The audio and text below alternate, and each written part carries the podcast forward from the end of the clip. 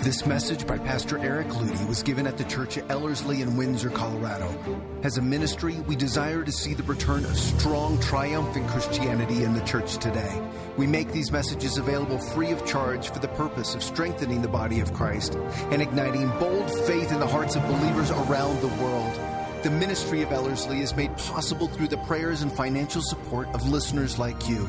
If you have been personally impacted by Ellerslie's messages, please consider partnering with us as we build world changers for Jesus Christ through gospel centered discipleship.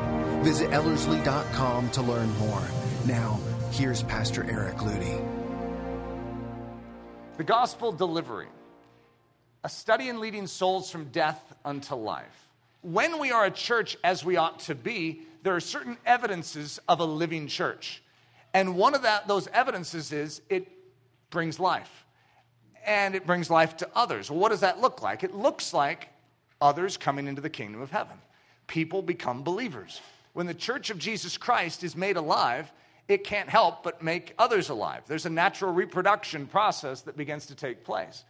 And so, what you'll see is the gospel delivery. And now that's somewhat of a play on words because when I say that, you're thinking of the speaking of it. And that's what I mean.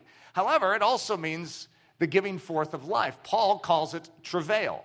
In prayer, he travailed to see the birth or the beginnings of life in others. And so, in this process, we see this new birth idea coming forth. And the idea is this is study in leading souls through that delivery process through that travail unto newness of life. They're dead and now they're alive. And what's strange is every single one of us in here knows we can't bring someone to life, and yet we're supposed to be a part of that process. So, what is our role? So, this is dedicated to Avi, my little six year old, who is six years old today. And uh, six years ago on Father's Day, she was born. And so she was delivered. See, isn't this profound? Isn't this an amazing statement of how many little ones are being born and how, how significant this is? But she was my precious Father's Day gift. This is, Abby went out with Mama uh, this, this weekend, and she was dressed up like a princess. And so she was, you've never seen Abby so excited as to spend a night at a hotel with Mama. She got to swim in the pool, just have Mama time. When you have six kids, that Mama time is very, very precious. And so this is Abby's quote There is nothing better than being dressed up like a princess and spending the night in a hotel with mama. But did you know what is even better than that? Being able to share about Jesus with someone. Now, a lot of this theme that we've been cultivating has a lot to do with my little daughter, uh, Abby. She's the one that's always telling me if they're dying and going to hell, Daddy, why aren't you talking to them about Jesus? Like, well, uh, you know, there's an appropriate time to do things, Abby. So, does everyone in our neighborhood know about Jesus? Because if they don't, Daddy, that means they would go to hell. Yes, that's a good point, Abby. Well, then why don't we go out and tell them? Well, you know, it's complicated. To Abby, it's not complicated. She was crying in the kitchen the other day over the fact that she hadn't yet talked to someone about Jesus. She'd communicated, like writing it down, but she'd never talked to someone about Jesus. She was crying over that fact. And, you know, I, what do you do with that? As a father, that's a good agony. It's the right sort of agony for someone to have. So I don't want to stop and say, hey, hey, stop fussing. It's like, actually, keep fussing. I want you to have an agony. I want you to desire to give Jesus. Why aren't I speaking to people? Have you ever had that feeling? You go out with the intention to share Jesus, and then at the end of the day, you realize you kept your mouth shut the entire time. And it becomes a turmoil in your soul. Well, that's little Abby. And this is her sixth birthday. So I'm going to dedicate this message to her. I am witnessing daily the conversion of sinners. I seldom go out, but, give, but God gives me some fruit. Is that a quote coming from us or just from praying Johnny? You see, Johnny prayed. What was he praying for? Souls. And when he went out, he expected to find them. And in every movement throughout his day, he was expecting to see fruit. And he saw it and he found it. Is this us? And so, one of the challenges to us as a church has been to say, I want this to be our quote. I don't want it to just be some mysterious quote from way back when that we nod along, oh, that's neat. What's the good of that quote if it doesn't move us?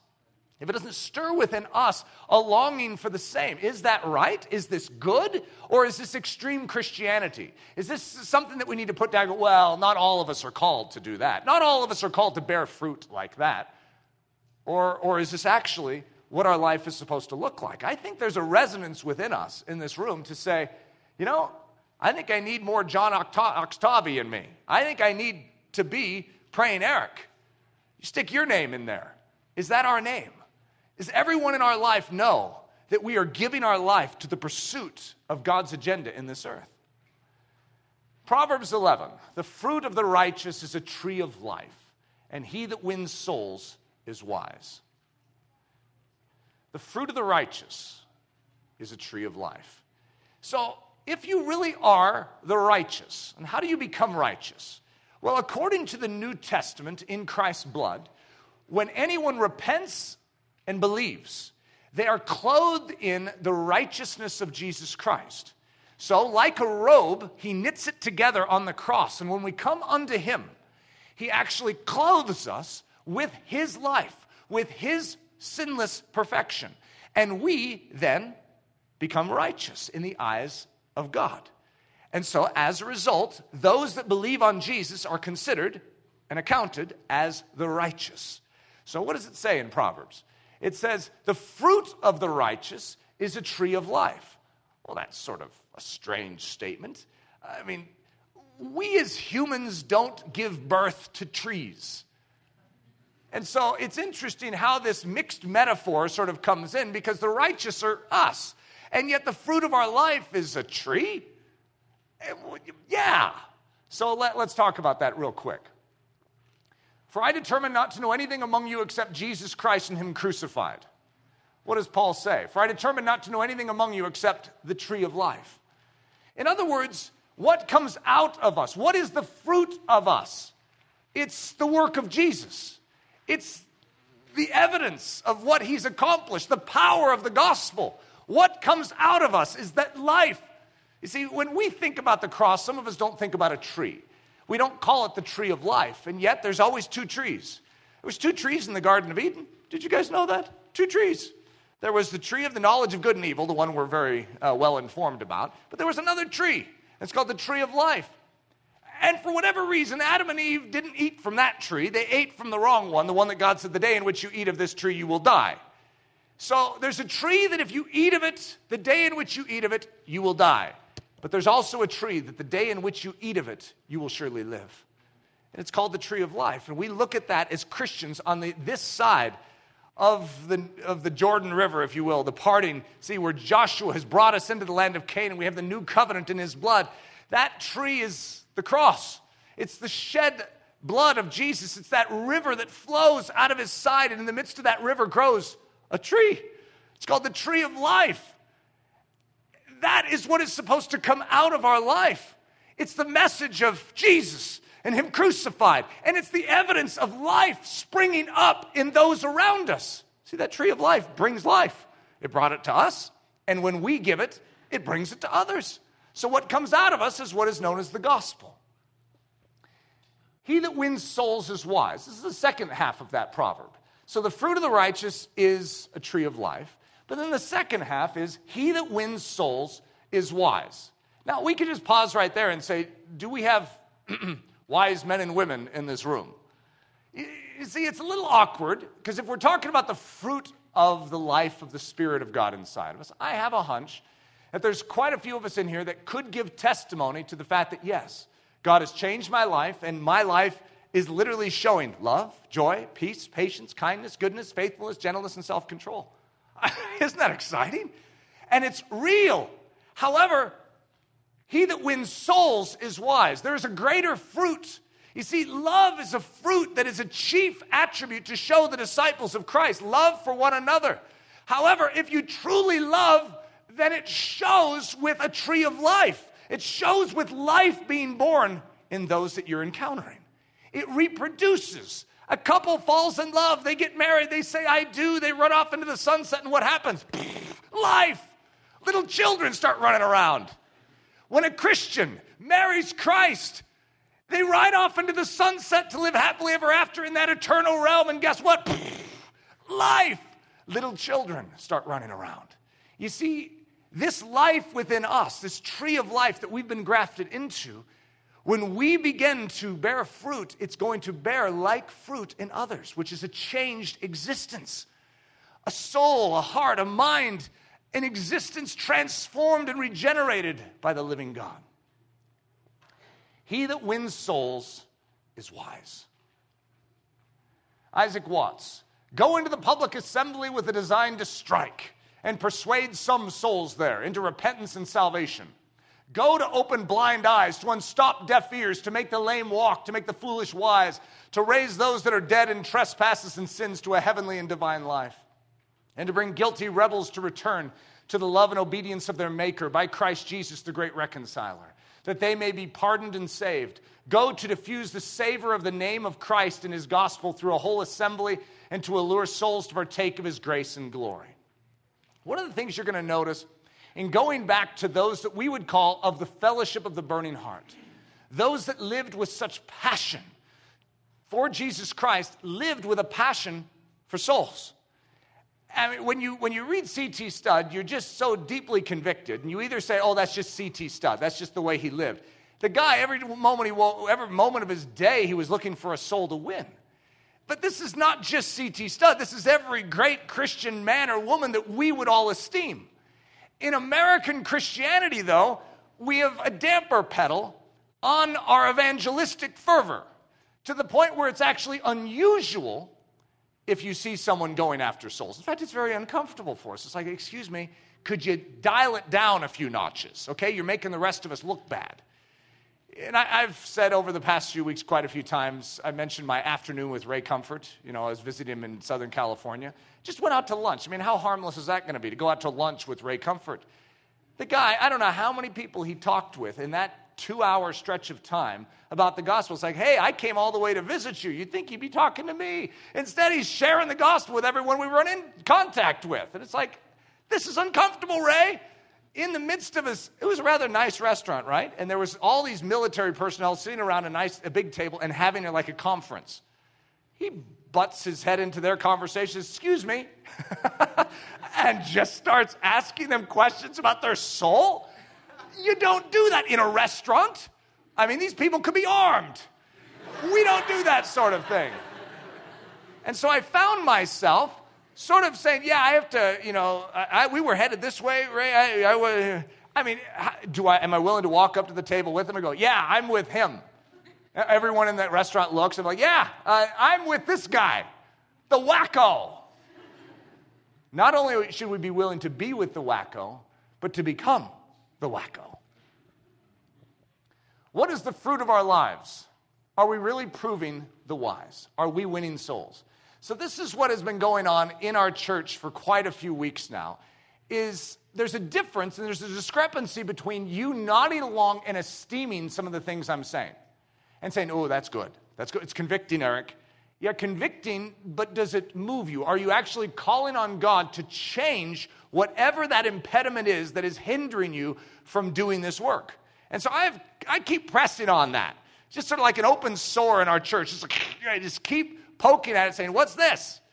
Are we doing it? I'm not saying, Do we agree with it? We're the type of church that will agree with the hearty truths of Scripture, not along and say amen to it, but are we willing to live those hearty truths? That's what matters. You have nothing to do but save souls. Therefore, spend to be spent in this work. Thank you, Mr. Wesley. Aren't there other things we need to do? That is a little extreme. Now, he is talking to pastors, but you know if you're talking to pastors, what the pastor would think too? Uh, Mr. Wesley, there's a lot of other things to do in running a church than just saving souls. And what Mr. Wesley would say back is, hey, buddy, if you're doing anything that is hindering you from the chief occupation of why you're here on earth, you need to question that activity. Most of us have so many excuses why we can't get to this why we can't actually labor to see others come into the kingdom of heaven. And so that's where I want that little pinch in our soul, that conviction to come. Get rid of the justifications. Let's start being Christians. The agony of barrenness, which we could call the beginnings of persistent prayer. So, one of the things that you'll see as a theme in Scripture, most of us don't actually notice it, but it's there, It's called barrenness. Barrenness is the desire to have children, but the inability to do so. And so it's being married, but being unable to conceive, to be able to give rise to a child. And I would say that this might be a pretty good word to describe American Christianity. I'm not saying we're not married to Christ, and I'm not saying it's not a genuine love story that we have with Him and we haven't entered into covenant with the King of all kings. But are we producing fruit? And I, that's a question for each of us as individuals because there are some in here that are. And there's others that have heard this for the past seven, eight weeks and aren't. And so the key question isn't some guilt complex, you know, where you need to be going, oh, yeah, he just keeps throwing it on. Here's what I'm looking for I want you to acknowledge where you're at. I don't care if it sounds impressive when it comes out, but I want you to, be, to, to acknowledge, if you really are barren, that you acknowledge that you're barren. Because that is what we could call the beginnings of persistent prayer. You see, when you realize that you are barren and you're not producing fruit, it should touch you with an ache and an agony. It's like, this isn't right. It isn't right. That's good. And so allow that conviction to come in. It's a gentle tug of the Spirit of God upon your soul. This isn't right. And what should it lead to? A crying out unto God. You know, this is the pattern throughout Scripture a woman of a woman in, in the Bible is barren. I'm going to show you a whole history of this. They're barren, and what do they do? They realize their barrenness, they cry out to God, they begin to pray. And what does God do? He gives them children, supernatural children. The barren woman is shamed by her fruitlessness and cries out in anguish of soul. Is that us? The barren woman is moved to prayer to cover her shame of fruitlessness, begging God night and day for life to form within her. The barren woman is supernaturally aided through prayer to bear not a mere human, but a mighty man, a prevailing hero of Israel. It, it's amazing and it's quite uncanny because the whole history of the Bible and what you see is a genealogy. It's tracking something, it's following something from Eve all the way to Mary. What you see is you see the genealogical record of one known as Jesus Christ. I mean, why are they talking about Ruth? Well, Ruth is in the line. Why are they talking about Rahab? Well, Rahab is in the line. You see, these are all part of the story of the Messiah. And yet, in that story, did you know that there is a whole lot of barrenness? Isn't that interesting? In the line of the Messiah, there's a whole lot of barrenness. That should encourage you. See, we're part of that line. And yes, there may be barrenness today, but that doesn't mean it's supposed to remain. It's supposed to lead you to prayer. So look at this list. Sarah, so we get this whole thing started off. Remember Sarai? She marries Abram, and yet she's barren. Out of all the things, what does God say to Abraham? Your descendants shall be as the stars in the heavens, as the sand on the seashore. You know, it's like, great, but you gave me a wife that's barren. How in the world are we supposed to pull this off? Isn't that an amazing thing that even the beginnings of the lineage of faith start with a barren woman? She's barren until 90 years of age and then begets Isaac. No small character in history, by the way. Rebecca, who just happens to be Isaac's wife, who God picks for Isaac, by the way. If you remember the story, the love story of Isaac and Rebecca, it's really good. But who's the one selecting his wife? God. And can't you imagine Isaac going, God, you sort of missed one key thing? Uh, she's barren. I mean, how ridiculous is that? God should have, he should have a checklist. It's just like, you know, beautiful, you know, uh, virgin, uh, uh, fruitful or fruit able. Rachel, who is now the wife of Jacob, who is also known as Israel, Jacob's wife is barren and then begets Joseph, who delivered the nation of Israel. Manoah's wife was barren, and then she begets Samson, another deliverer of the nation. Hannah was barren and then has Samuel, a prophet of Israel. Ruth, barren and widowed, finds mercy and begets Obed, who beget Jesse, the father of David, whose, of whose line is Jesus Christ. Elizabeth, elderly and unable to bear children after the natural, begets John the Baptist, of whom Jesus said there was no greater prophet born of women. The church at Ellerslie, barren until June of 2015, begets 7.16 billion. You guys need to be more expectant. That, was, that goes back to a message I gave called the Gospel Challenge, when I said if you take 200 Christians and they all pursue in prayer and active engagement with the kingdom of heaven to go after one soul each month. It's just 200 people, one soul each month. and then they disciple that soul to do the same. In seven years, you reach 7.16 billion people, which is more people than are even on earth. That's 200 people just doing the work of the kingdom of heaven. One a month. I mean, how pathetic is that? I know some of you are like, yeah, that's not pathetic at all. I mean, I, I'd take one every 20 years right now. If shame of childlessness had not subdued these women, what mighty men would have been lost? Isn't that an interesting statement? There's a shame of childlessness. Allow that shame to strike your soul. It's okay because it subdues us. It brings us into that weakened state to say, I need the mighty one of heaven to bring life in and through my life. Note, are we shamed over our childlessness? Do we weep in the anguish and shame of our ministries that conceive not the new life, the new birth in others? Are we not grieved over our impotence, our infertility, our inability to beget children in the faith? Are we not yet fed up with our weakness to pray and see liberty won and captives set free? Are we not yet sickened that this world sees nothing marvelous or powerful in our lives to cause them to wonder what it is we possess? Are we not shamed that this world sees us not as a threat but merely as a nuisance?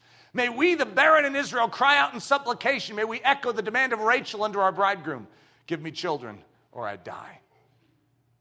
Are, are we ready for that anguish? Give us children or we die. That's the sort of anguish that we are supposed to have the Welsh revival, the picture of faith in the boat.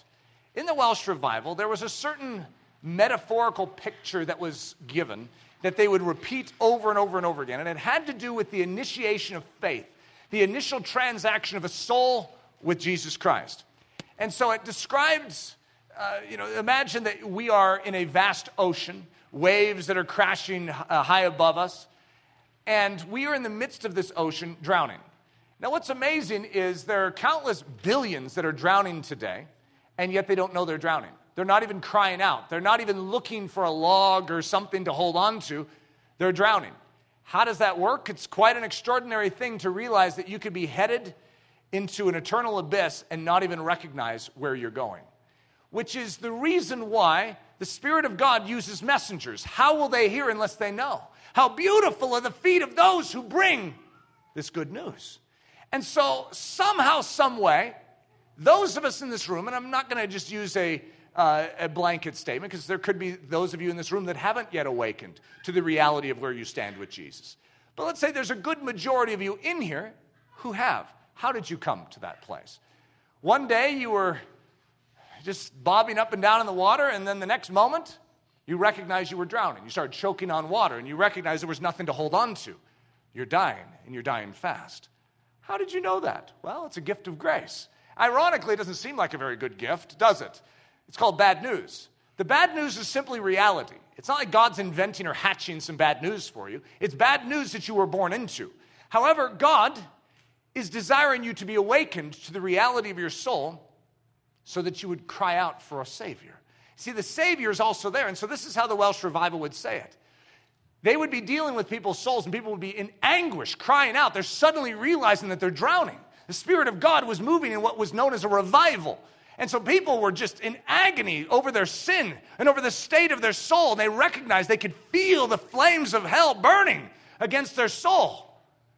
And so the picture came if you are in that situation and you are drowning in those waters, I have good news for you. There is a ship that was designed and built just for you. It's on these waters and it is looking for you. But it can only respond to the cry of faith. His name is Jesus. You call his name and he will rescue you. And so in the Welsh revival, they would call out for Jesus and he would rescue them. And so the transaction of faith was very simple. You cry out, you call, you lean upon him as your rescuer and you will find that your hands will be securely fixed to the side of that boat. And so that's the way it was. They're fixed to the side of the boat. This is where most of us as Christians stay. Our bodies are still in the water, and our hands are fixed to the side of the boat. Do we have the boat? We do. Praise God. However, do you know that God didn't intend you to stay in the water? And that's exactly what the Welsh revival would teach. It said you can't just remain in the water. You see, your two hands are being used to cling when in fact you're supposed to be in the boat with those two hands leaning over and pulling other people in. So, what most of us as Christians do is we spend most of our energy spiritually on maintaining, holding on for dear life to our own relationship with Jesus Christ, and we've never matured to be the life giving church. Not supposed to just be cultivating your life, you're supposed to be strong in your life to give of it to others around you. So, I'm going to tell you about two hands. If you have this hand, you have this hand, what would they be doing? Well, Prayer and confession, the two hands designed for rescue work. You see, you've been given two hands spiritually, and when you allow the Spirit of God to grow you up and to mature you, He begins to teach you immediately, even after your new birth, when you're stuck in the boat, how to use the hand of prayer and how to use the hand of confession. And so, part of what we're going to be going through this semester with the new students is to help us understand how to cultivate that first those first steps forward. Because some of us have been in the boat for years or been clinging to the side of the boat for years but we haven't been functionally being christians. It doesn't mean we aren't christians. It doesn't mean that we are you know lost at sea. It just means that there's something else that needs to be cultivated. Life maturity. So the two hands designed for rescue work. The midwife so since we're talking about delivery the gospel delivery it seems appropriate to bring up a midwife a midwife, for those of you that are unfamiliar, is one who attends to the process of a birth. Like, so uh, we have six kids, but four of them were adopted. So uh, that means two have been born, and it, in both situations, we had a midwife. And because daddy was not overly confident in being the midwife, let's just put it that way. I. It's just something that some men get all excited about this thing. Yeah, I want to be at the birth and I want to be delivering the baby, cutting the umbilical cord. Not me. I have no interest in that. I, will be there, I'll encourage, but I'll, you know, I'll be up hugging Leslie, going, Yeah, you're doing great. I don't want to deal with that stuff, okay? And so there's some bold, brave, amazing people on this earth, and we'll call them midwives. Okay, this is some gutsy work here. I mean, you're dealing with life and death oftentimes, but it's one who assists in the process of birth. So here we are. Uh, Philip sent over this scripture. He says, This is perfect. And it is. It really is a great illustration uh, with this message. But in Exodus 1, do you remember when uh, the nation of Israel was in Egypt and they started to explode and multiply? And we actually hear about some midwives. And so listen to this. This is really good in light of this. And the children of Israel were fruitful and increased abundantly. So that fits our message really well. And multiplied and waxed exceeding mighty, and the land was filled with them. Praise God, we need more of this. Insert difficulty, pain, hardship here. In other words, the moment you begin to multiply, one of the things you're going to begin to see is that there is a counter resistance. The enemy does not just sit by and twiddle his thumbs and go, hey, what will be, will be. That's what we do. The enemy is actually set to destroy the work of God. This is his entire agenda, his entire motive is to undermine what God has come to do. It's, it says the thief has come to steal, kill, and destroy. Jesus says, But I have come that you may have life and that more abundant. We know the agendas of the kingdom. So when you start going about God's agenda, you'll notice the enemy goes about his agenda. And so we have uh, all sorts of difficulty, pain, and hardship because the Israelites are multiplying and the Egyptians don't like it too much. Okay, but the more they afflicted them, the more they multiplied and grew. Ironically, that's the same principle of growth in the kingdom of heaven. It's funny, but you'll notice that in countries where there's affliction for Christians, Christianity explodes. It doesn't make any sense to us Americans. I recognize that. However, when you endure difficulty as the natural byproduct of true spiritual living, you will be persecuted, by the way, when you live a godly life in Christ Jesus, which sort of makes you wonder are we living a godly life in Christ Jesus here in America? It's just a good question. However, you will receive affliction, tribulation, hardship, and difficulty, but what does that do? It only strengthens you. Wait till we go through this semester. You're suddenly going to be really excited about hardship and difficulty. I know it doesn't, it doesn't sound funny, especially if any of you are American in here. You're like, oh, you could never convince me that hardship and difficulty are good. Well, we're going to work on that over these next nine weeks. It is actually a great blessing because uh, have you guys ever uh, seen how manure affects a, uh, a garden? In fact, some of you grew up on farms. You're like, yeah, bring in the stuff. However, I don't know about you, but if I were just to say manure, most of you go, yuck. But if I said manure on garden, you would say, yes, very necessary. Well, what's the difference in what I'm saying? Okay? If I said difficulty, you'd say, Bleh. But if I said difficulty, the Christian life and the development of the soul, you'd say, yeah, necessary, good stuff. It's because you're going to cultivate that and till it in, and it's going to cause life to come forth. See, the enemy can try and stop what we are doing, but the more he tries, the stronger we get. You know how frustrating that is for the devil? Yeah, and we get a big smile on our face and say, Bring in the stuff. Come on, haul it in. We need more manure. So, insert order, insert the order from Pharaoh to kill all male Hebrew children at birth and some God fearing wives here, God fearing midwives here. So, this is where the order comes in. You know, the, the, the Hebrews are multiplying way too fast. And so now Pharaoh has issued the edict to have the midwives kill, if there's ever a male son born to the Hebrews, to kill him. Throw him into the Nile, you know, all that type of stuff.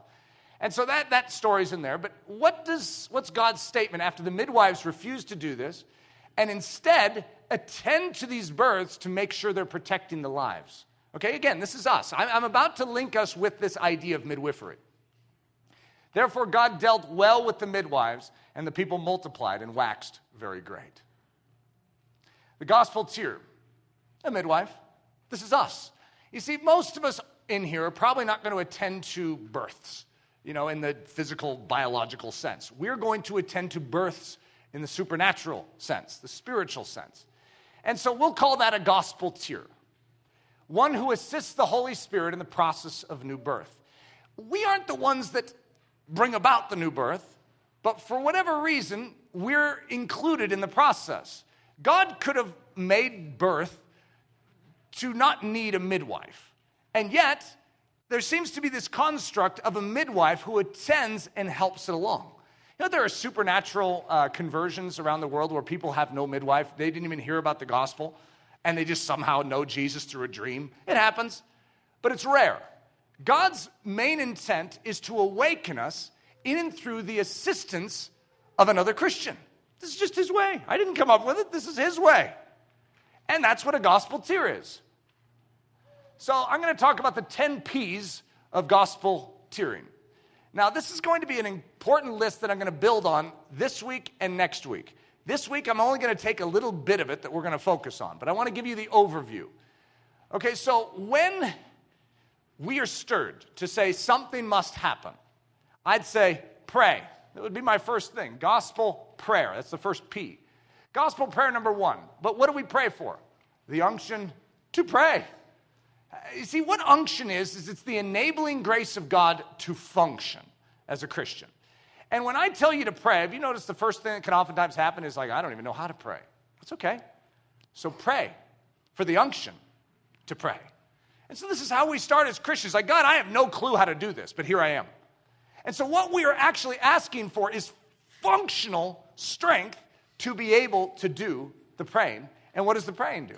Well, gospel prayer number two, for the unction to boldly confess. When you start praying, you're going to realize that God wants to cultivate a certain prayer. And that, and that is that you will boldly deliver what has changed your soul boldly. God boldly delivered a message to you. Now you're saying, God, take this tongue, please. Take this life. I need boldness. One of the things we all in here need to recognize is that boldness is not something that's just in our own pockets. Like, oh, yeah, I have plenty of that. We don't have it. We're absent the very tool that we need to be able to take what's inside of us and give it. And we cower instead of boldly enter. Instead of speaking, we get timid. So it's not just you, it's all of us. You see, you can be bold in all sorts of areas. You could be a middle linebacker for the Chicago Bears and put, you know, war paint underneath your, uh, your eyes and go straight against a 400 pound offensive lineman and growl. That's bold. However, that same man might be completely timid for the gospel. You see, the gospel draws on something, it's a spiritual reservoir. You either have it or you don't. How do you get it? You get it through prayer. It's called unction. And so, first you need the unction to pray, then you need the unction to boldly confess. Gospel prayer number three, for the unction for others to hear and receive. So you begin to pray for the boldness to confess. This is where many of us in this church today are. We're saying, God, I've heard this so many weeks in a row, and I keep expecting Eric to move on. But he keeps hammering on this point. Will he not relent? Well, if we're a producing church, then I don't need to say it anymore. We just be doing it, preaching it to others and in through our lives. However, I want to press this until we are actively engaged in this. So many of us are praying for that unction to boldly confess. But what flows out of that? Now we begin, when we're bold, to pray for the souls that we're going to reach. God, prepare them. And how about the souls that we spoke to? Get them, gain them. We begin to pray for the unction for them, that they would have the function of the Spirit of God within them, awakening them and stirring them so that they can hear, understand, and comprehend. Now, here's another P. You notice it's going to change from prayer to pursuit. So you have the boldness, and you're praying that their souls will be made ready. Now, what are you doing? You're pursuing. Gospel pursuit number one aggressively sowing the seed of Jesus Christ. Now, if I just said sowing the seed of Jesus Christ, you'd feel more comfortable. But I threw in this awkward word in there aggressively. It's like, whoa, that's where I get uncomfortable, Eric. If we just sow the seed, like someone happens to come up to us and say, Eric, do you have some seed for me? And I go, oh, yeah, I do. Here's a seed. You see, that's the way we as American Christians function. We wait for someone to come up to us and say, hey, do you have some seed for me? And we're shocked that so few do ever come up to us and ask us for our seed. First of all, oftentimes they don't even know we're Christians. Secondly, they don't know that, they, that we have seed, let alone that they need the seed. You see, this is the aggressive sowing of the seed is very, very important. I'm going to come back to it. Gospel pursuit number two consistency and consistent, consistently and relentlessly watering the soil with love.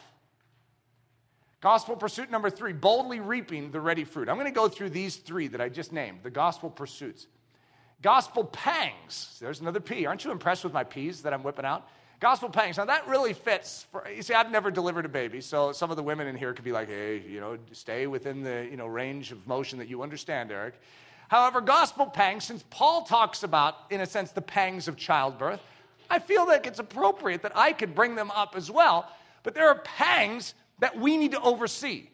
In other words, when you are boldly pursuing to reap the fruit and you come to a soul and they say, I want Jesus, now is this critical dimension of walking them from death unto life. Most of us just have them pray a quick prayer, but what I want to teach us as the body is how to walk through this process of death to life, thoroughly bringing the ready soul through unto life. Gospel push. Uh, see, this is all good delivery terminology the press to baptize. Now, when, since I'm not going to be able to cover this this week, this is the concept after someone has literally gone from death into life, literally, you want to press them unto a confession, an outward confession before the believers of their position. And so that's typically known as baptism. Baptism is just a Greek word for being put in or immersed in something. Okay, now we understand baptism, like at Ellerslie, is going in and out of water here at the lake. However, that doesn't save you. Baptism isn't what saves you. You already are alive. You've been brought from death unto life. However, the first testimony of that is to say, This life belongs to Jesus. And you use this tongue. This tongue needs to confess. And that shows that this is occupied territory. It's like the standard on the high hill. My life belongs to Jesus. And that confession of baptism is multiple, multiple folds. In other words, not only is it a confession, but it is also acknowledgement of that my old life is dead and I have newness of life in Christ Jesus, and the Holy Spirit operates this body. So that's the press to baptize. Gospel practice, number one, immediate discipleship. One of the things that we're really struggling with in modern Christianity here in America is say we bring someone into the kingdom of heaven, well, now what do we do with them? Do we just send them off to church to sit in a pew and listen, and maybe over the next 10 years they might figure things out? Most people don't know what prayer is. They just know they're supposed to do it. They don't know how the Bible is put together. They don't know how to study it, even though they know they're supposed to.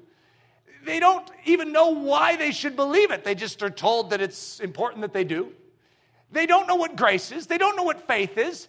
They have some, some of them have rudimentary definitions for you, but they don't have ownership of it and they have a difficult time imparting it to others. So we have to take people to the pastor and say, just listen to him. I have a completely different vision for the Church of Jesus Christ, and that every single one of us is built to do every single thing in these 10 P's. Every single one of us. It's not that you have to bring them to Eric Ludy. It's like, oh, Eric knows how to do that. The rest of us are sort of in the dark. Well, that's ridiculous. If I'm the only one in here that knows how to do it, then it's high time I teach you how to do it. Otherwise, we're in trouble. We bring in 10 billion or 7.16 billion. I mean, could you imagine me trying to disciple those? Gospel practice number two the pressing toward prayer and confession. So, what did you start with? Prayer and confession. Now they're brought to newness of life. They enter into discipleship, and what do you press them to do? To pray and to disciple. In other words, you're replicating. You bring life in them via the Holy Spirit and through obedience, and what happens in them? They begin to do the same in others. And as a result, we have this function of the church of Jesus Christ. And even if my head gets lopped off, guess what? It doesn't matter. The church doesn't depend upon Eric Ludy, it depends upon Jesus Christ, and they can't lop off his head. In other words, he is forever the head. He is forever the King of kings and Lord of lords. And so, if we as the church lean on his strength and his power and his position, it doesn't matter how many of us get lost in the process, he wins. And he will gain for himself a reward. So I'm going to go through those three in the middle that were called the gospel pursuits. And that's what this week's message is mainly going to focus on. Is I want to talk about the gospel pursuit. And this this un, I don't want to even say unfortunately, but this is in that realm of discomfort for us. Because most of what I'm saying you can agree with intellectually. It's if we were out in some awkward social situation and I nudged you and I said, go up to them and share the gospel. That's where the rubber meets the road because you're like, well, I just don't feel like this is a good situation. Key truth number one if you're looking for good situations, you'll share the gospel once every year. You see, what we're oftentimes looking for is something that beckons us with social propriety in place, and everything is going to be appropriate, and we will keep our dignity and we'll look smart the whole time. See, we don't want, we have our justifications. I don't want Christianity to look bad. And if I come up and bumble my way through it, they're going to think Christianity is an idiot's religion. Your job isn't to consider God's reputation in that regard. Your job is to obey. Your job is to begin to be the sower. You ever heard of that sower who's throwing seed? What's his job? If, if I hired you to be a sower in my field, what would your job be? To hold on to your seed and wait for the right moment? It's to sow the seed. That seed will fall on different kinds of soil, but your job isn't to evaluate that as much as it is to supply the seed. You've been given something, now what are you going to do with it? So, aggressive sowing, relentless loving, and bold reaping. Yes, I will prepare you that this is a bit uncomfortable. Gospel pursuit number one aggressive sowing, always giving the gospel, always. Now, that's going to come out in different ways, because when I say the gospel, some of you are thinking an entire message that goes from Adam and Eve all the way to the book of Revelation. And that's not necessarily what I mean, even though that would be great. If someone actually is ready for you to walk them through and teach them the full framework of the gospel of grace, because there's a historic gospel, there's the power of the gospel, there's a lot of different things that this word, the gospel, can hold. A lot of times, what the gospel is for us is it's seeds of truth that we are sticking in people's lives. They need to know their need of a Savior. It's that simple. If they don't recognize that they are at odds with the lawgiver and the judge, if they don't recognize that their soul is rightfully, justly condemned unto eternal hell, then they won't understand their need for a rescue from it. When you look at the Bible, what is the Bible doing? It's speaking bluntly and boldly to our souls to say, You are a sinner. We're like, how offensive is that? I'm just fine. However, the Bible doesn't placate. It doesn't just pat us on the back and say, Oh, I'm really sorry if this is offending you. It says it. And guess what? Most of us in here, if not all of us in here, love the Bible. And it just speaks straightforwardly to our soul. Excuse me, that is politically incorrect, God. God doesn't care about political correctness. He is a God of love that is pursuing the awakening of those that are dying and lost. He loves us too much to allow us just to go into the trash can. He is after us. However, we end up stymieing his ability to go after because we are his hands and feet down on this earth. And he says, Go, go. You see, I'm going to heaven so that I will give you power so that you can go in my name. You take this seed, you go into all the world, you do what the Word of God does. It gives truth.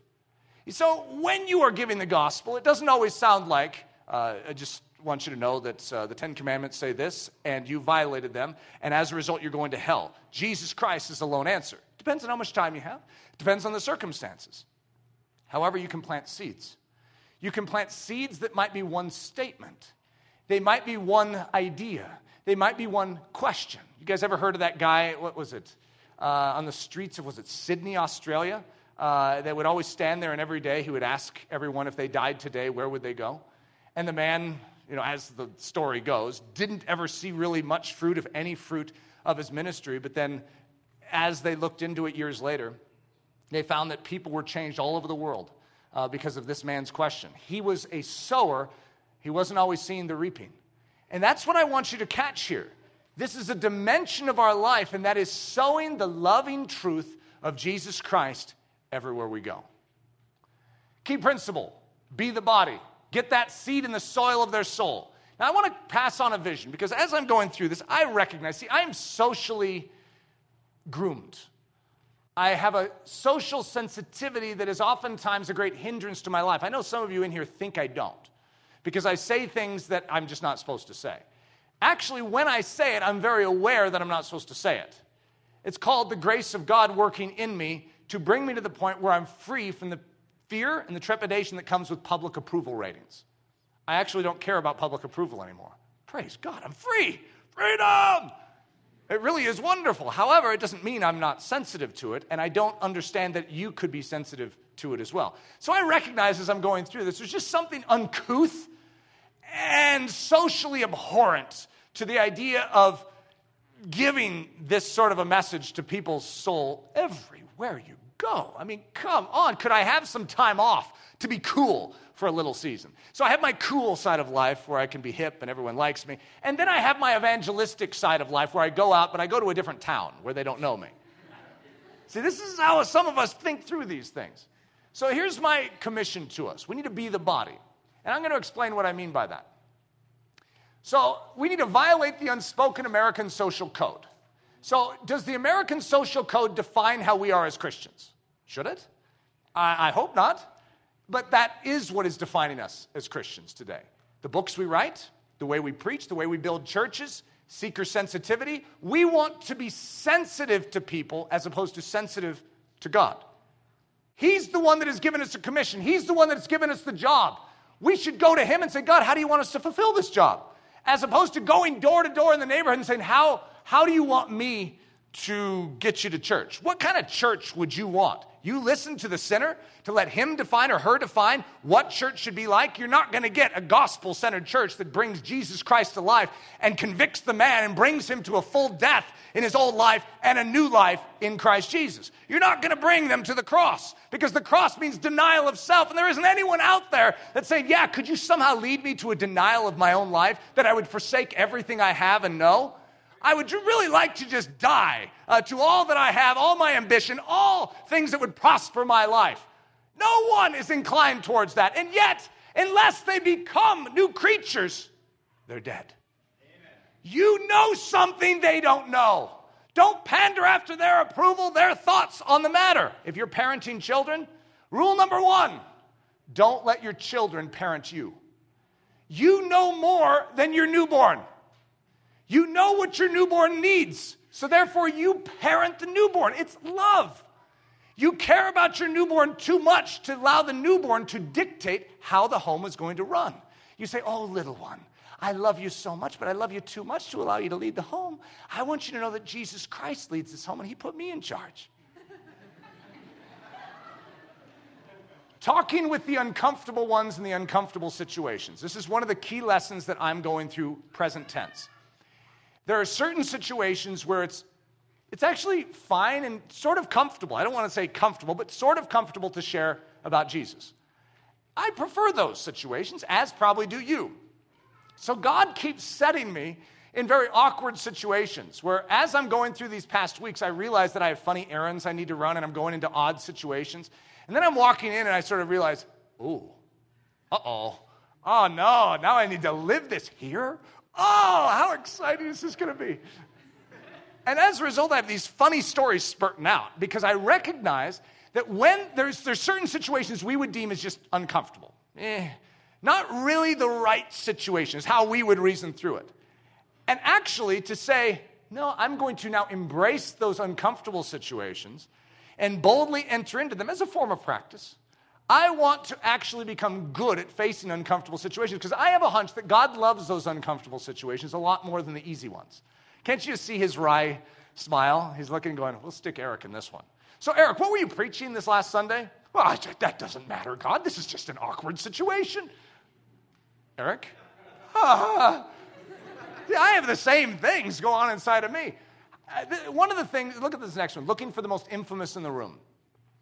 One of the things that the Salvation Army, back in the good old days of the Salvation Army under William and Catherine Booth, one of the statements that William Booth would say is when you go into a new town, when you go into a new country, whichever it is, whatever city you're in, look for the most infamous sinner and get him with the gospel.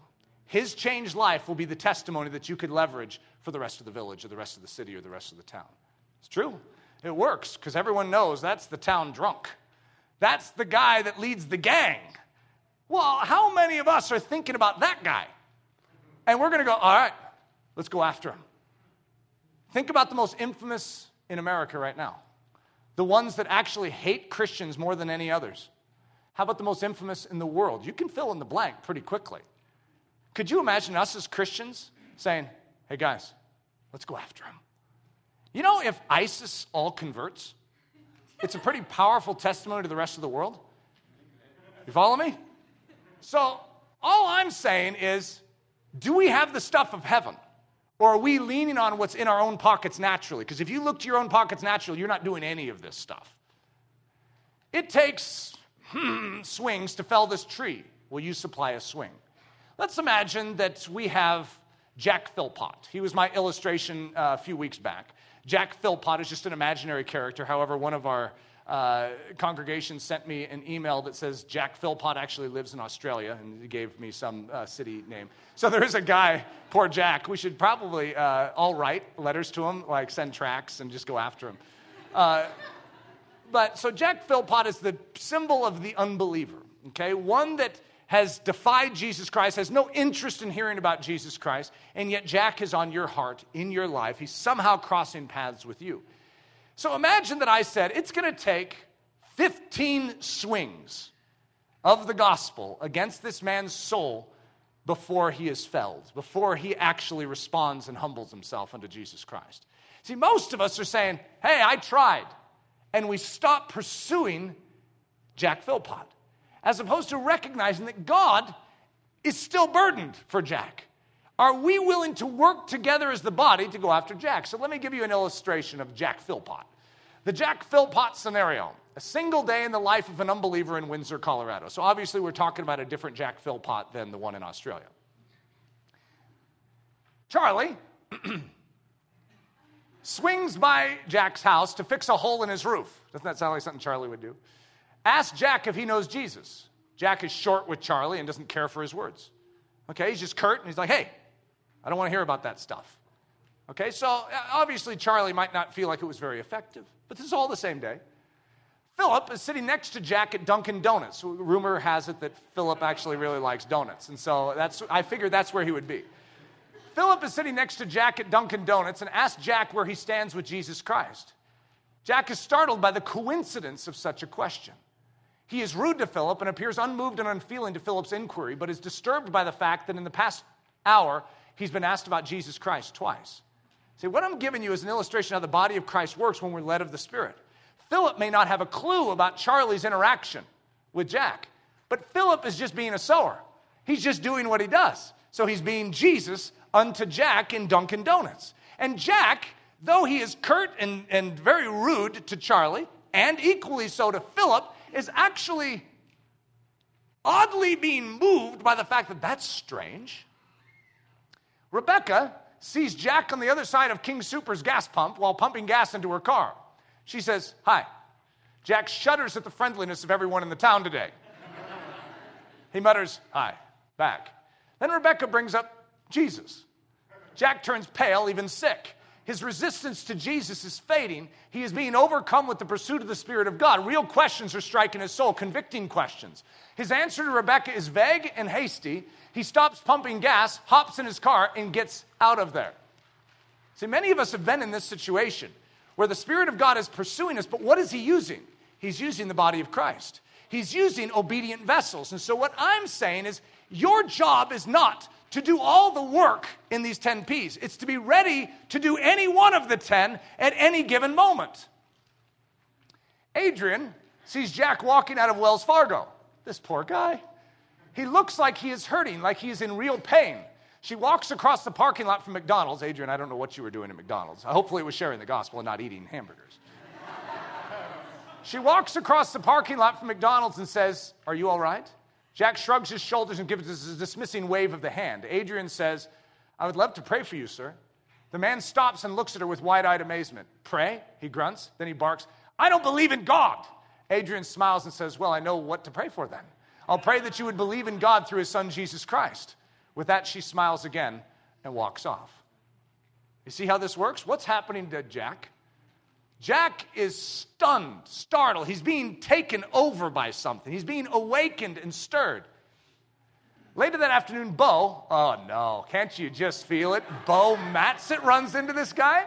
Later that afternoon, Bo is out walking with his family. They see Jack in his front yard trying to start his mower. Bo knows he needs to talk with this man.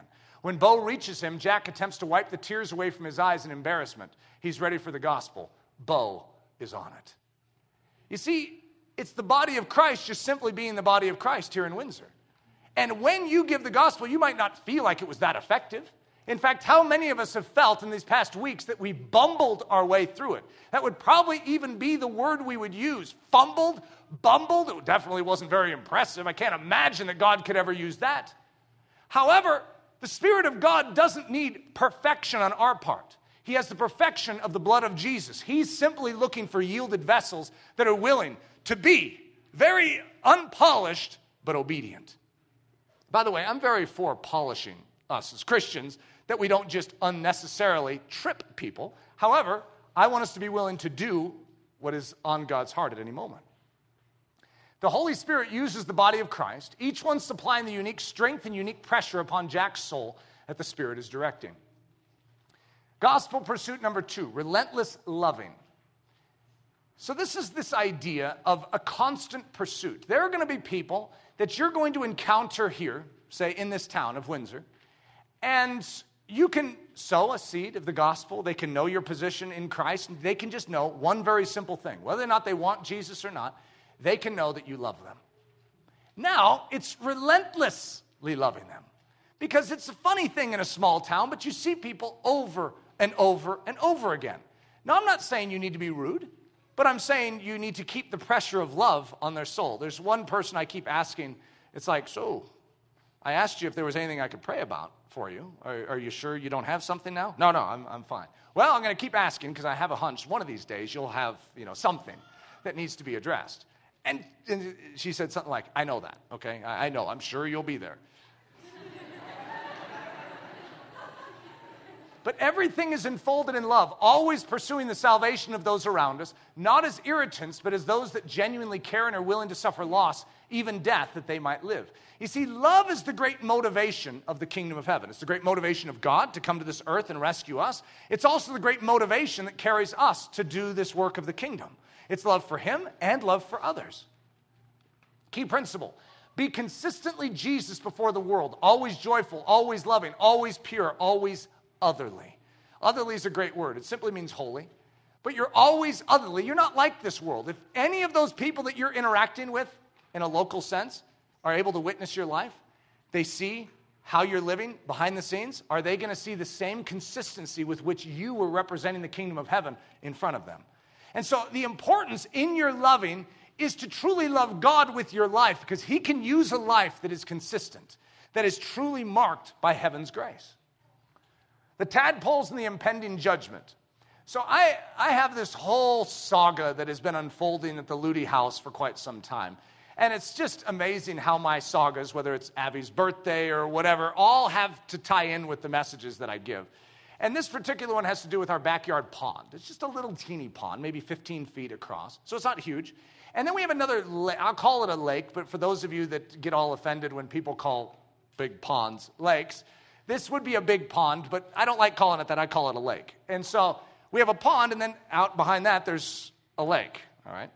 And so we have some frog and I don't know if it's a series of frogs or some community of frogs, but they entered into our pond, and we have tadpoles out the wazoo. I mean, I would say thousands uh, and that would not be exaggerating. And my kids are in love with these tadpoles. All I can think is uh, Egyptian plague when they start hopping out. If it's the same day, we have frogs everywhere, okay? So daddy is a little concerned about this plague issue that is up and coming. However, Harper catches wind that daddy is. Uh, first of all, I have an algae problem. I don't know if any of you have had a pond and had to deal with algae. I have an algae problem, and I have spent a lot of money on dealing with my algae. And I'm trying to do it all organically, you know, so everything's just healthy and I can still grow plants or maybe even eventually have fish in there again because I've had fish, but uh, that just took way too much of daddy's time to tend to these fish. And so now we're just sort of boring pond, some rocks in it, and algae. Algae could be symbolic of sin uh, in this. It's very fast. In fact, I think it's the fastest growing uh, organism on earth. And it just multiplies, uh, for, I mean, just extraordinary uh, uh, rate. And so I have to deal with my algae. So I told the kids, I said, hey guys, these, these tadpoles need to grow up quick, get their legs on them, and get out of here uh, because daddy's going to get some chlorine. And we're going to clear out this. And Harper is just horrified. What about the tadpoles? And I said, judgment is coming. if you want to save these tadpoles, you're going to have to get a bucket and take them down to the lake. You know what? This is so profound in light of what we're dealing with. So I have sent forth my kids to rescue tadpoles. It's funny because I actually think these tadpoles are really cute too. I just haven't told them that. I have a few witnesses here that might pass that message back home. But I actually, I watch these little tadpoles and they're squirming around. And it's interesting because they get caught in the algae. The algae is killing these guys too. They get caught in it and they can't even do anything. And so yesterday, Daddy was cleaning out algae, okay, because all my little things, like my little potions, aren't working. And so now I have to take a rake and actually pull this stuff out. It's, this is heavy stuff. This is it just is a mass, big, huge pile of green. Yuck. And when I'm doing it, guess what's caught in the algae? All sorts of tadpoles. So Hudson comes out, and I was sticking them on the lid of a, a plastic container. So the lid sort of fills up with water, and now some of these little tadpoles are swimming around because they got loose and are swimming around in the, in the container. And, and Hudson comes out. And I said, Hudson, uh, you have just a few minutes. You can rescue some of these tadpoles. Go get Harper, Abby, and Dub and let them know. Bring out spoons, and you guys can get these guys and stick them back in. But the time is short, judgment is at hand. And I was going to throw the algae in the trash can. Isn't this tremendously profound? Why? To clean this pond. It, it, hey, you know, it has sin in it. It needs to be purified. See? Isn't this profound? Some of you are just thinking, heartless. So the tadpoles and the impending judgment. So you should have seen the kids. They were going out there and scooping these little uh, guys out. It was absolutely adorable. And they're like, we rescued one. Could you imagine if we had the same attitude to say, you know, look, little tadpole, because some of them wouldn't get in the spoon. They were running away from it. It's like, unless you get in the spoon, I can't save you. Unless you just trust me right now. What I'm trying to do is help you. Haven't you ever felt that? These tadpoles don't buy it. They think uh, you know they're going to be far better staying near the algae. However, if you stay near the algae, you die. Daddy's predicament. I've got an algae problem. This stuff grows, well, like algae. I've tried everything to keep these ponds clear, but nothing has seemed to work. It's time to bring in the strong stuff, chlorine. But there's a small problem. Harper's desperate plea please, let the tadpoles turn to frogs first, Daddy, before you stick the stuff in. Daddy's day of judgment is at hand. Hudson, go tell Harper, Dub, and Abby that these tadpoles can still be saved if you do something immediately. Grab a spoon and rescue them. Harper's desperate plea. Daddy, there's still another one in there. We need to save them all. What, what happened to us as Christians? That a little eight year old is more on target with that heartbeat of seeing daddy pick up the algae. She's running to the trash can with daddy, digging through the algae. And they save two as it's even going into the trash can. I mean, isn't that precious? So I tried to think the judgment day has to come, so this is symbolic. I mean, it was hard for me, but what am I supposed to do? Keep the algae in the pond? What's the solution to this? So some of you probably have some brilliant solutions like, well, Eric, didn't you go Googling on this one? There's a whole solution for this saving tadpoles out of algae. Gospel pursuit number three bold reaping. Pluck the ripe ones when you see them. Don't let the ready fruit turn bad. It's, I don't know what to call it, but we'll call it a sixth sense. As you cultivate your spiritual life, you're going to know when someone's ready for the gospel. The more you pursue souls, the more you begin to be very knowledgeable. It's, I don't know what to call it, but you know when someone is ready to be pressed into life. There's a desperation, and ironically, on the outside, they can still have their hands folded. And I'll, I've come up to so many people and I go, Where do you stand with Jesus? And they go, I, Yeah, I, I'm not interested. And I said, I think you're ready to yield your life to Jesus Christ right now. And they sort of stare back at me like, Well, I just said I'm not interested. And I said, I think you want to give your life to Jesus Christ. The next thing you know, they're on their knees giving their life to Jesus Christ. What is that? Why is it that I would know that? Is because I'm, you know, some magician? No. It's like someone who lives on a farm and they have an orchard and they see ripe fruit. Wouldn't it seem strange to say that's not ripe? If, you're, if you know ripe fruit, you know what it feels like and you recognize it. And the same is true in Christianity. When you are seeing someone ripened by the Spirit of God, on the outside, they may actually still have some bluff and bluster, but you need to be sensitive to reap it. If you leave that fruit too long on there, it might go bad. In other words, we want to reap that which God is revealing to us. Key principle boldly ask the ready soul to bend its knee before its rightful Lord. Recognizing the readiness and ripeness and plucking it. So, one of the things that I want to lay as far as a foundation today isn't the fullness of these 10 P's, it's the action dimension on our part to pursue. And I've pressed on this for quite a few weeks in a row.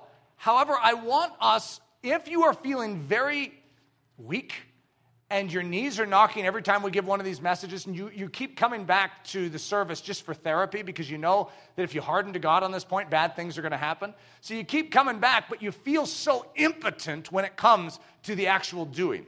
I want you to begin to pray for that unction you can have access in Christ Jesus to that which you need to be able to live the life that you know you ought to live. It's not you that does it, it's Him that does it. Ask, boldly ask. God's going to give you the boldness. And you're going to find that you want to reach souls.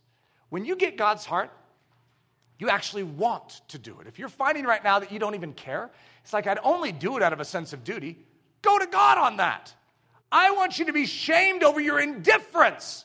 I want you to be convicted over the fact that you don't care. And come to God and say, God, I want to care as you care. If I truly am a Christian, show the signs of life in me. Some of you, maybe you're not a Christian. I need to come unto Jesus. You need to be transferred from death unto life because there's something that changes inside of us. We are altered. We are filled with love. We are filled with the Spirit of God, and now we care as God cares. We think as God thinks. His burdens become our burdens. We can't just live life the way we used to live it. Some of us in this room are still trying to fit our Christian life into a worldly pattern of living. Whoever told us that that's the way that Christianity worked doesn't match with the entire Bible. We are supposed to be like his pattern of living. Visit heaven for a day and say, Does God live like the world? He is opposite, which is what holy means. He is holy, holy, holy. He is other than this world, other than its pattern, other than its ways. And where do we live? What are we citizens of? We're citizens of heaven. Let's begin to behave as God behaves. So, the next thing that we're going to deal with, God willing, next week is thorough conversion. I want to walk you through the process of leading someone from death unto life. And so, we'll call this the gospel pangs thoroughly bringing the ready soul through unto life. You see, just to have someone come and kneel and pray a quick prayer does not actually address so many of the dimensions in the soul. For instance, they need to know what the blood of Jesus is for, they need to be forgiven. They need to forgive others. They need to renounce the connections of sin in their life.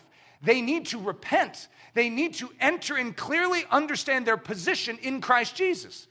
These are things that are not hard. However, most of us, because the way we were brought into the kingdom of heaven, it was not a thorough process. We've been putting it together over the past years.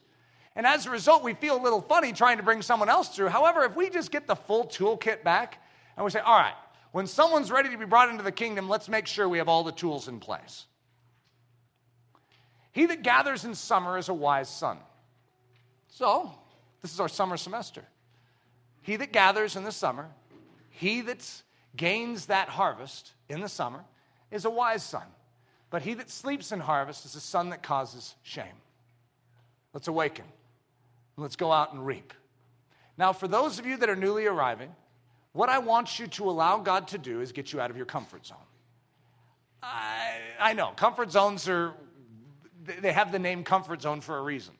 We prefer them. We prefer our houses to be about 68 to 70 degrees. And if they get to be 95, it's considered uncomfortable, and we would prefer to go elsewhere.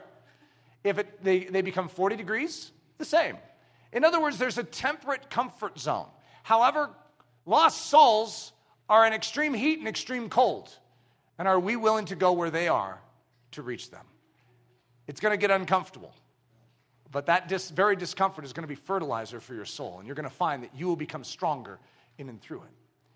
Faithful is he that calls you, who also will do it. You're being called.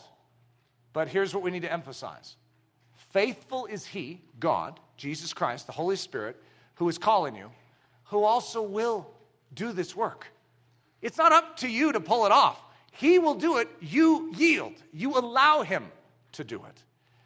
A very, I have so many precious stories with Hudson. This has been a very deep thing with Hudson, too, with, all my kids. And so we've been learning to gospel tier together. And my kids would have a propensity to let daddy do the talking because daddy knows what he's talking about. He can say it so much better. This is a propensity that all of us can have. You surround yourself with someone who just can say it better than you, and you can just sort of relax a little. But I want that tension in my kids' lives, but I also want them to know they don't need to do things perfectly, they just need to be obedient. So it was a few weeks ago, and Hudson was in our Tuesday night thing, and he felt like God spoke to him. And that was that he needed to share about Jesus with the man, to, to the man with the keys. And so he came, and he didn't even tell me this. He told Mama this, and then Mama passed it on to me, so I, I tucked it away. And in the meantime, he actually shared the gospel a few times. It was, it was really profound, but it was in written form. And he had some, just some great first steps. But he was just hungering. He's starting to think everywhere he goes that, God, do you want me to share the gospel? And so the other day we were in CrossFit, and afterwards, I was talking with someone off to the side. Meanwhile, something's taking place in the room that I didn't even know was taking place. And that is Hudson saw a guy with keys. And, you know, CrossFit isn't the most normal spot, especially when you're dealing with an older man, and Hudson's 10. And Hudson, I mean, I can just put myself in Hudson's shoes and I can see myself drawing back. But Hudson sees this guy with the keys and he walks up. He says he was feeling sick to his stomach. He was feeling so weak. Comes up to this guy and says, Hi, my name's Hudson. What's your name? And the guy said his name. And he said, I'm going to be praying for you, and I want you to know that Jesus loves you. And Hudson's trembling, and the guy says, Well, thank you. And then Hudson, we were walking out to the car, and Hudson says, Daddy, we need to pray for, and he gave the man's name. And I said, Who's that? Uh, and he says, That's the guy that I just told about Jesus in there. I go, What?